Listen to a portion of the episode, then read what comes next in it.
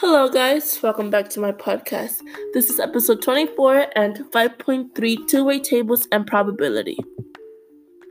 When making a two way table, you have to put the given information either in the margin frequencies or joint frequencies, and then find the rest of the information to get the added total. To find relative frequencies, you have to divide the marginal and joint frequencies by the total number of the whole table. Then, if it says so, make it into a decimal.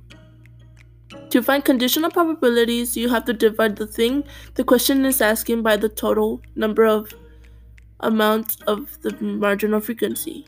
For example, a person living in Las Vegas says yes to liking pizza. You would put yes for Las Vegas over the total people saying yes or no in Las Vegas. When comparing conditional probabilities, you take the probability and divide it by the total of the given condition. I also learned that in practice number two, I had to divide both the marginal and joint frequencies by the total number of the table.